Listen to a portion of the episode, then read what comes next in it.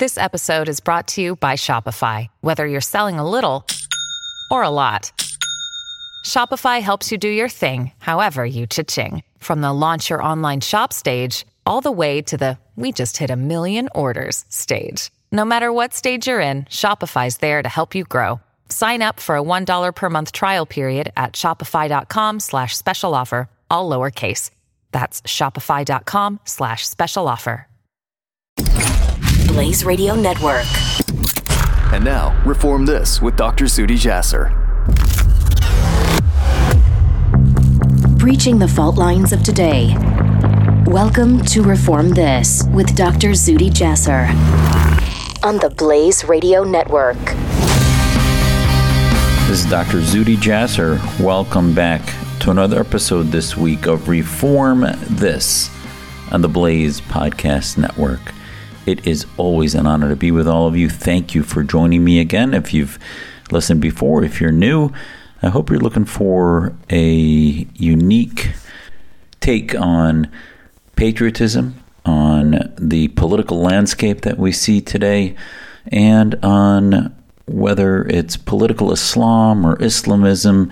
I always have felt not only is that a pathology that needs to be treated when it comes to a quarter of the world's population that I still think needs to go through reform. I do think for our battle against wokeism, against political correctness, identity politics, and all the other ramifications of the divisiveness that is the suppression of free speech in the last few years, I think the topic of Islamism crosses those barriers. And today you will see a clinic in the overlap between the far left and the Islamists, overlap between the wokists and the Islamists, and a lot more to come. But first, let me wish all of my fellow veterans and all of the Gold Star families and all of you that have loved ones or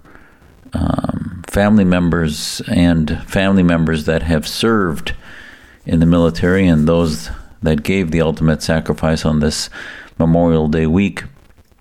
We thank them. We pray for them always, and we are blessed to live in a country that has so many and sadly hundreds of thousands that have given their lives over the years to protect us, to allow us to live in freedom, liberty, to preserve the system of laws, the Constitution that gives us the freedoms to be American, to live in this country, to raise our families, to live the American dream, to have an American dream. And I remember and I talk about this in my book, A Battle for the Soul of Islam. My grandfather used to tell me, and if only he was alive to see what has happened in Syria since he passed in 1976. He used to tell me as a child that if you are too many this harkens back to something Reagan later said, that we are only one generation away from losing our freedoms. And my grandfather used to remind me that sometimes when you live in democracy, when you live in freedom too long, it's like the air, it's like oxygen. You breathe it and you don't really realize the life it gives you.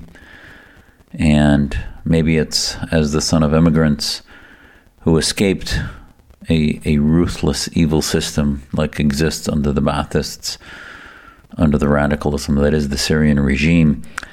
I remember, I know, I didn't live there, but I'm told. I have family members that are there that we try to keep in contact with.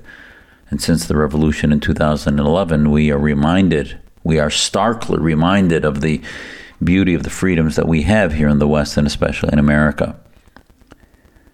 And on this Memorial Day, we're reminded that no freedoms come free.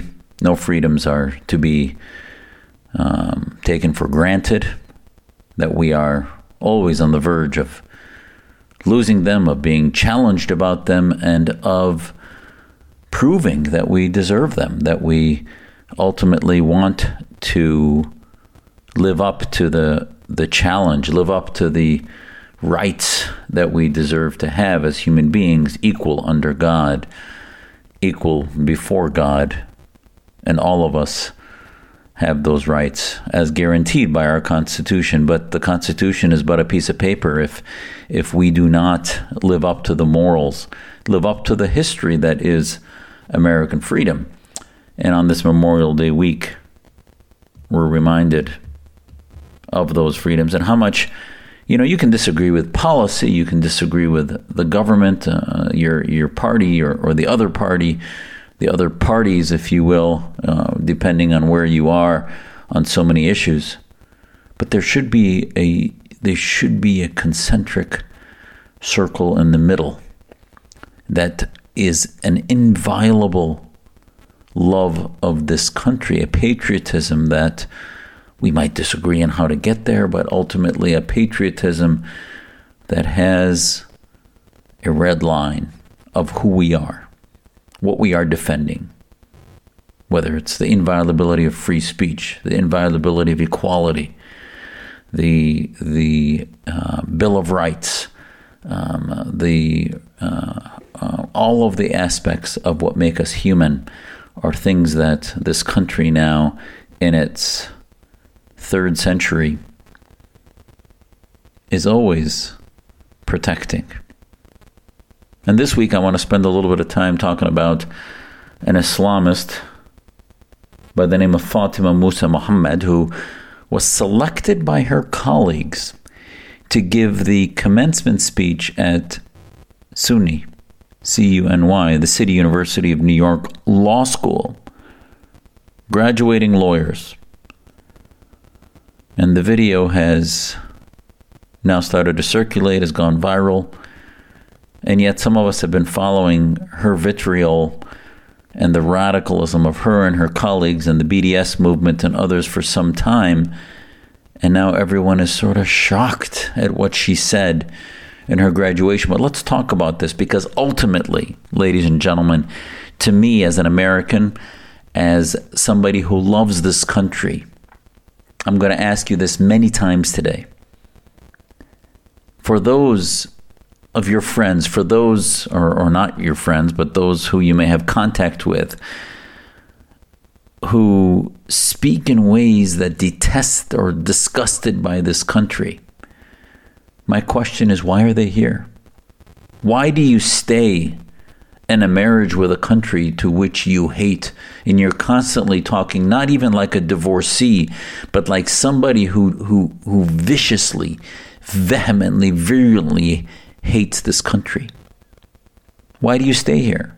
Go to another country. Go and be courageous, grow a spine, and declare war on this country openly, instead of living here and declaring how much you hate this country. Well, let's look at what Fatima said. This law school's commencement speech featured a speech by a graduating student calling for a revolution, and that student is Fatima Muhammad, a revolution to challenge oppressive institutions in America. And according to Fox News, the speaker mentioned institutions of law and order such as the military, the police, immigration, and customs enforcement in the U.S. prison system. She said, quote, "I come to you all from the rich soil of Yemen, raised by the humble streets of Queens." The future lawyer Fatima Musa Mohammed, who was selected by the 2023 class to speak at the May 12 CUNY law ceremony. At first, the law school took down the speech. This is how weak the administration, and look them up. Look who's the dean of academic affairs for CUNY Law School. Look who's the administration on the board of directors of their foundation and others, because these are not Islamists, but they are people that obviously are facilitating an active erosion of who we are as Americans. So this speaker, they took down the video, but then thanks to many groups that demanded that it be posted, because it got posted again. Now, some of the groups that wanted it to be posted was the pro-Palestinian, pro-Hamas groups that said that it was silencing their allies.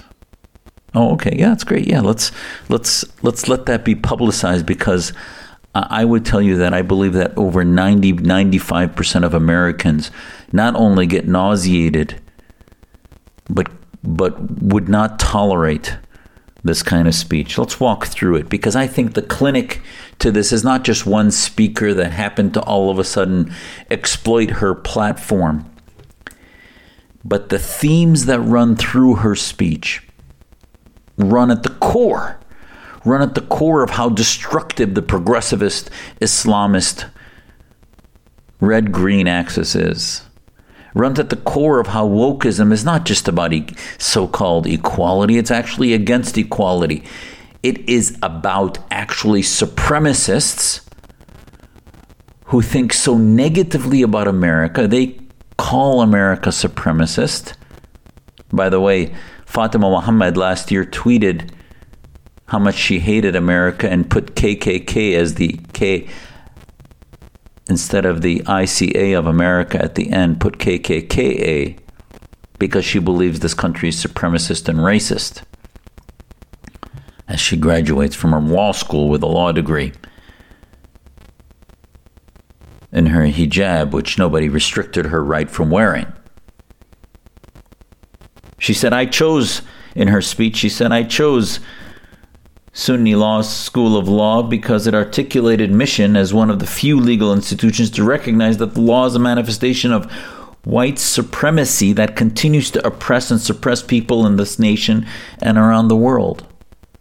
I couldn't find that on their website, but if that is true, these are the institutions that are eroding who we are, that in history, leaders from Kennedy to Reagan have said that we are but a generation away, because the future generations, if they are learning, if they believe that it's not about policy, but it's about an inherent institutional pathology, then we've lost. Then America is no longer. America becomes a caricature of our enemies. And that's what the Fatima Muhammads of the world are all about. She said, no one person will save the world. No single movement will liberate the masses. Those who brought the ferocity of the violence, those who carry the revolution, the people, the masses, those who brought will need our protection. They will carry this revolution. She said that the revolution's ongoing. Oh, okay. What is that revolution? She said the revolution that lives so loudly despite not being televised. No longer are we going to capitulate to oppressors. No longer are we going to put our hope in their depraved consciousness. She called for the liberation in light of the murder of black men like Jordan Neely by a white man on the MTA, and saying it was dignified by politicians. She then called for the dismantling of capitalism. The joy and excitement that fills this auditorium, she said, may it be the fuel for the fight against capitalism, racism, imperialism, and Zionism around the world. Note the isms that radicals like this, terror sympathizers like Fatima Muhammad, note the isms that they indict. Americanism, Zionism, democratic principles of countries that are the most innovative on the planet, with the most startups, with the most creativity when it comes to free markets and otherwise, and yet demonized by the far left, most of whom have not produced one product to help humanity, but rather are destructive and fueling movements that are about storming malls, stealing property, as we saw with Black Lives Matter and others. And we still see large cities from San Francisco to New York to Chicago, LA, and all over the country, where cities now have had significant increase in vandalism, looting, and destruction, where leaders like this and speeches don't call for the end of that. They actually fuel it and blame it on supremacism, which she, by the way, is. If you look at her Twitter feed over the last few years, I'll share some of that with you shortly, she's actually the real supremacist, the real hater, the real bigot who's an anti-Semite, who is an anti-American. And you have to ask the question, why is she living here? Why does she not go to Yemen where her family's from if she loves Yemen so much and she wants to be so Yemeni rather than American and hates this country because of its history, because of its racism? Then please, by all means, go to Yemen, join its military and become a Yemeni soldier and then declare war. No different than, remember, Awlaki, Imam Awlaki, who radicalized Nidal Hasan and others. Where did he seek refuge? He sought refuge in Yemen. And that's where he was thankfully killed by a drone after he declared war on America and drove countless number of terrorists to attack Americans and Westerners all over the world, as Imam Awlaki did so from a perch in Yemen. Is it a coincidence that this speaker who hates this country, who invokes supremacism and bigotry and anti-Semitism in her words against America, from a days in New York, hails from Yemen? I don't see anywhere in her social media platform that Miss Mohammed spent any time talking about the gifts that this country gave her, talking about the gifts of freedom, of the ability to get an education and live her American dream. No, instead, her parting shot as she gets her graduate degree in law is that the entire legal system is supremacist. Instead, her parting words, voted by her fellow students, by the way, to speak, as the dean and others sat behind her on the stage applauding. The audience was applauding and the leadership sat with smiles. Maybe they didn't applaud every one of the horrifically abhorrent comments she made, but they sat there and then applauded at the end of her speech. The only statement they released was student speakers offered congratulatory remarks and their own individual perspectives on advocating for social justice. As with all commencement remarks, they reflect the voices of those individuals. That's what she said. That's what they said, I'm sorry. And yet, Mohammed said in her speech, systems of oppression are created to feed an empire. Oh, America's an empire with a ravenous appetite for destruction and violence. Institutions are created to intimidate, bully, and censor and stifle the voices of those who resist. I'm sorry, but the bullies and censors are the Hamas operatives like herself, are the Islamist sympathizers, the BDS movement that wants to economically destroy our closest ally in the Middle East, Israeli democracy. During the speech, Mohammed spoke out against the perceived injustice of, quote, Palestinian political prisoners like HLF in U.S. prisons. I'll remind you, HLF was the Holy Land Foundation board that included leading so-called mainstream Islamists that funneled money to Hamas, that the government exposed was part of a network of the Muslim Brotherhood during their trial, and got to conviction in 2009, and that was proven by the government and agreed by a jury of their peers in Dallas that they were violating federal laws against funding foreign terror organizations. But no, to them, Hamas is not a terror organization, right? How many times did you see these interviews from folks at the Council on American Islamic Relations or the Islamic Society of North America or the Muslim Public Affairs Council, where they could not get themselves to utter the word that Hamas or Hezbollah is a terror organization? Or they cite that somehow they're just fringe groups and not mainstream. And yet, here's a 20-some-year-old graduating from law school that basically says that these are all political prisoners that were proven to be funding Hamas and funneling American tax donations, tax-free donations from other Muslims to a terrorist organization. They call that a conspiracy. So, to all those who think that somehow this is but just a flash in the pan, but just one radical speaker that somehow deceivingly got the platform that she did, there's a lot of things overlapping here that you need to understand. So why don't, let's answer the question now. Why don't Islamists who hate this country leave and go elsewhere? Because ultimately they are operatives. They are Islamist supremacists who see themselves as soldiers, militant soldiers.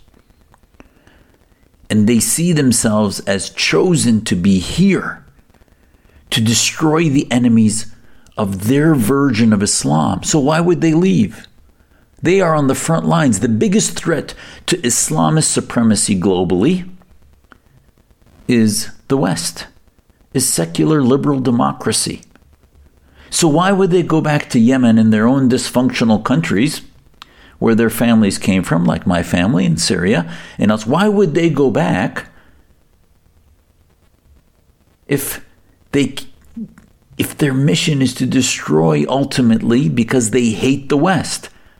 How many times was I told when I testified to Congress on the threat of political Islam, or others were told that have worked in this area, whether it's Steve Emerson or Daniel Pipes or others, have their associates been told that they're fear-mongering, that this is conspiracy theories about the Muslim Brotherhood network, etc. And here we have commencement speakers basically lionizing folks that were convicted in a federal court and a jury of their peers of funding Hamas. And now they're saying that it's all, as the speaker is applauded, that it's American imperialism, colonialism, and supremacy, that the whole legal system, the Constitution, is a supremacist legal system that she supposedly learned about in her school and was graduating about.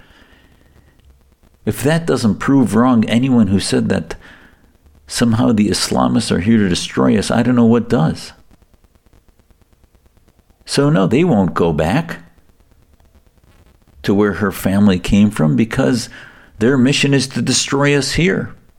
And to do so under the rubric of somehow it's America's fault. It's somehow the West's fault. Never mind that they spend zero time, the Islamists and her groups that supported the BDS movements. Remember, boycott, divest, and sanction. This group that wants to economically strangulate Israel, which will never happen.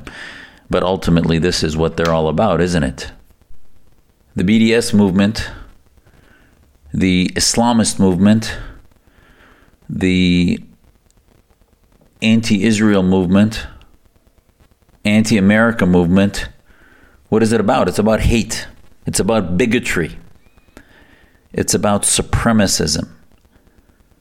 And they join forces with the far left, the progressivists, the AOCs, the George Soroses of the world that want to dismantle the West's legal system. And yet when they get their platforms amplified, for example, even the left is having enough of this. Mayor Adams of New York City, a Democrat, said in a statement A couple days ago, I was proud to offer a different message at this year's Sunni Law commencement ceremony, one that celebrates the progress of our city and our country, and one that honors those who fight to keep us safe and protect our freedoms, like my Uncle Joe, who died at the age of 19 in Vietnam while giving his life for our country. We cannot allow words of negativity and divisiveness to be the only ones our students hear. This is the common areas that I'm talking about, is that you can have a Democrat, you can have a Republican say things about America, our servicemen and women, those who've given their lives as we celebrate, as we honor on Memorial Day, as we celebrate our freedoms and we honor their sacrifice.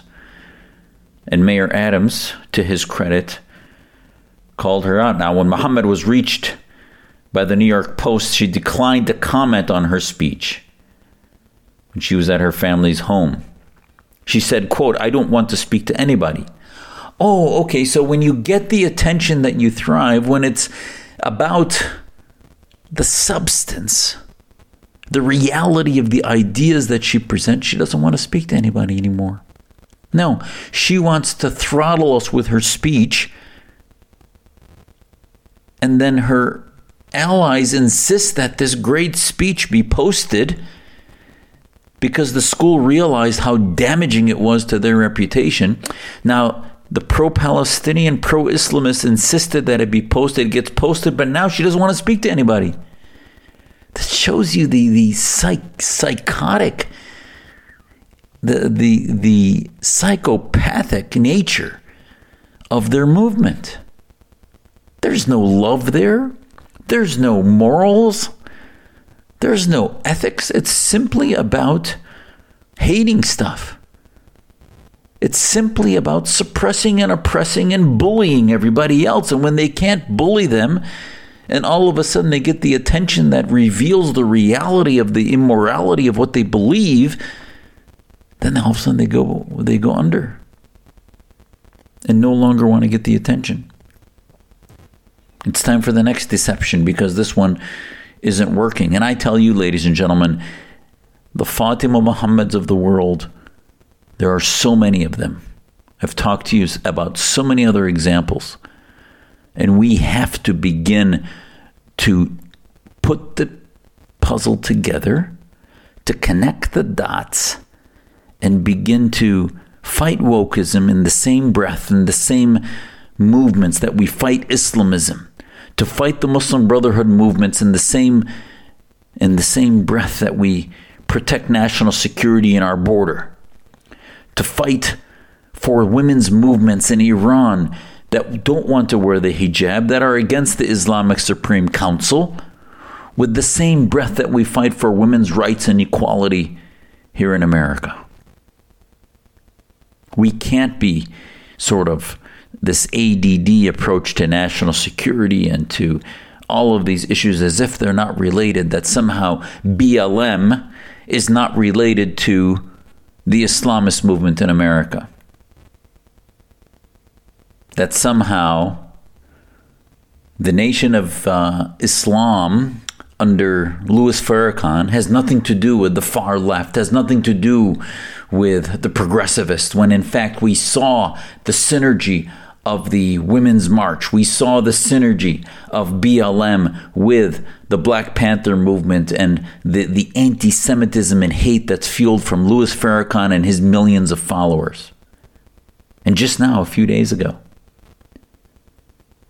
they were trying to, there was a piece about how a new biography on Martin Luther King Jr. undercut a widely cited quote about Malcolm X. And the biography is trying to revise history to say that Martin Luther King Jr. never said he thought that Malcolm X has done himself and our people a great disservice.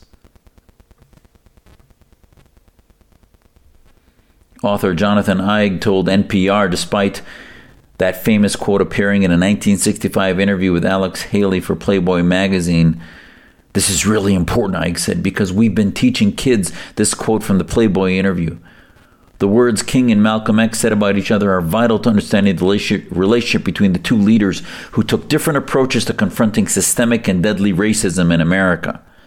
Their rivalry was played up during their lives and in the years that followed, despite their overlapping goals. I would say they were engaged in an awkward dance, but they were listening to the same music. And he goes on to call it journalistic malpractice to misrepresent what King thought about Malcolm X. And he goes on. So why the revisionist history? Why all of a sudden are they trying to decompose the fact that there was an antagonism between the American civil rights movement and what is a supremacist movement of the Nation of Islam and the Black Panther movement and others now? For his credit, Malcolm X, after he came back from Mecca, decided to embrace Sunni Islam and left the movement of Louis Farrakhan later on and the Nation of Islam.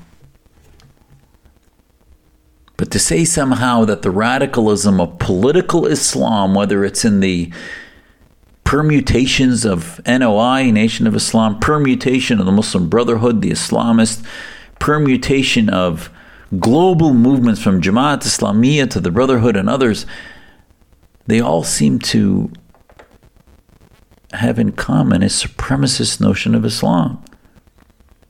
And even Eig himself, as he tries to soften Malcolm X's differences with Martin Luther King, he even admits that King said, but I totally disagree with many of his, being Malcolm X, political and philosophical views. I've often wished that he would talk less of violence because violence is not going to solve our problem.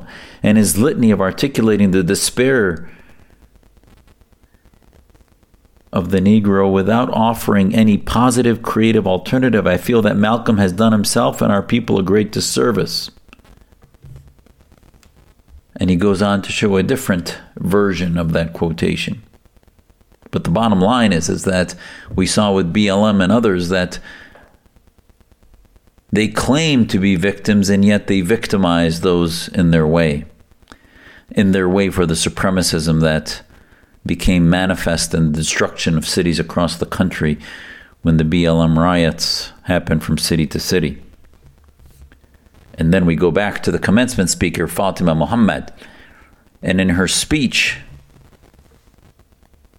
she called for a revolution. How many times did Islamists invoke the Arab awakening?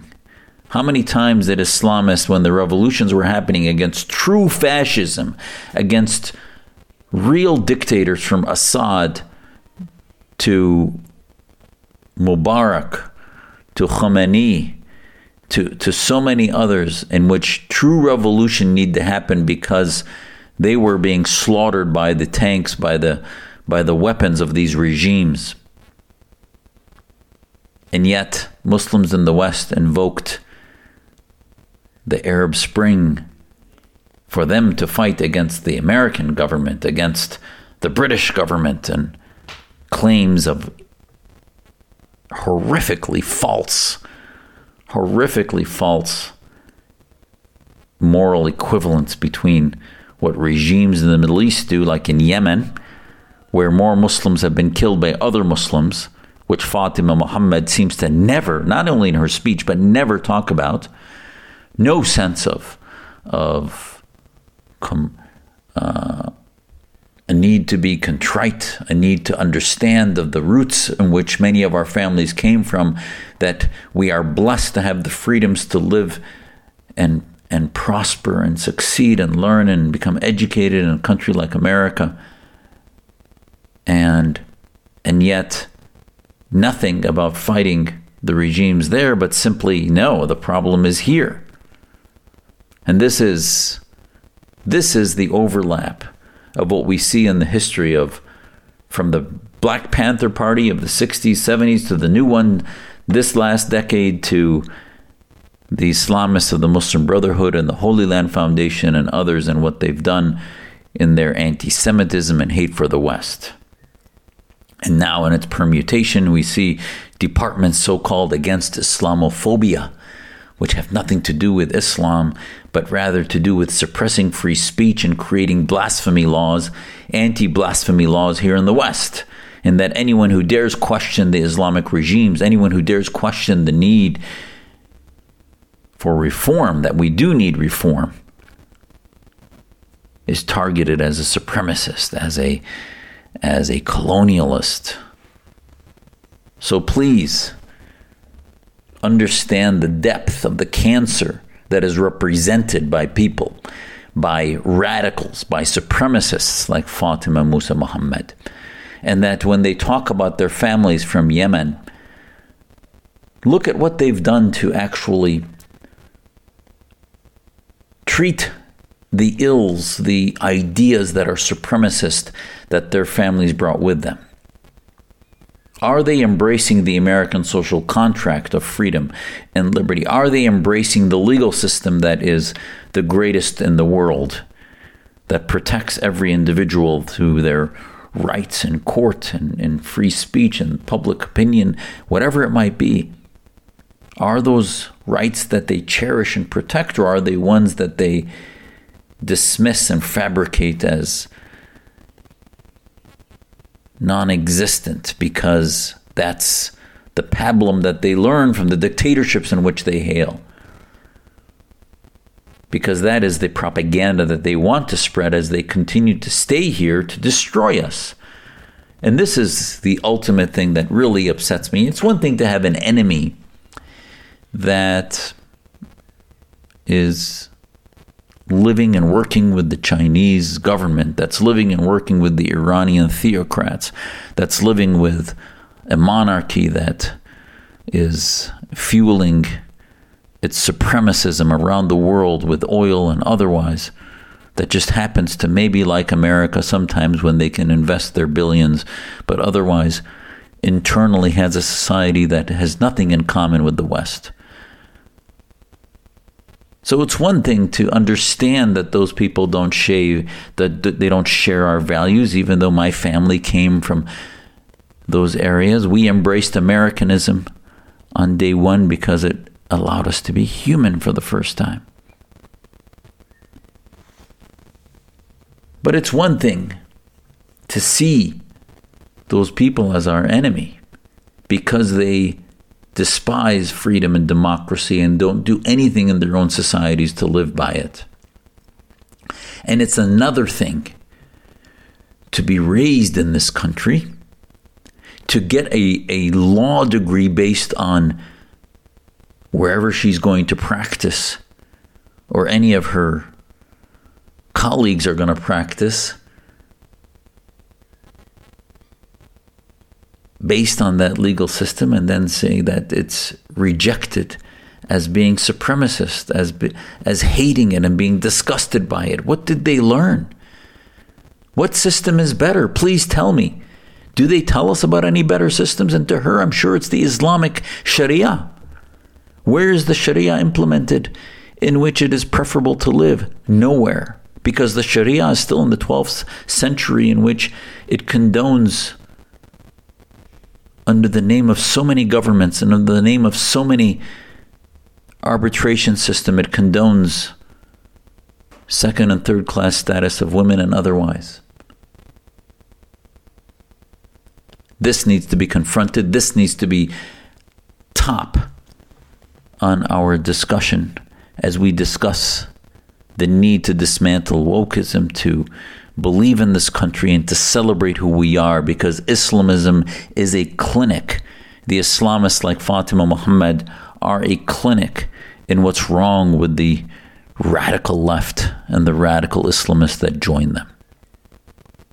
Thanks for listening to me this week, and thank you for looking elsewhere for opinions that might be less politically correct, because here I'm talking about reform, I'm talking about the beauty that is America and trying to preserve the institutions that made this country great.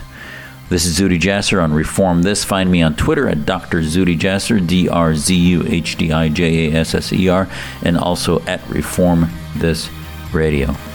God bless. We'll see you soon.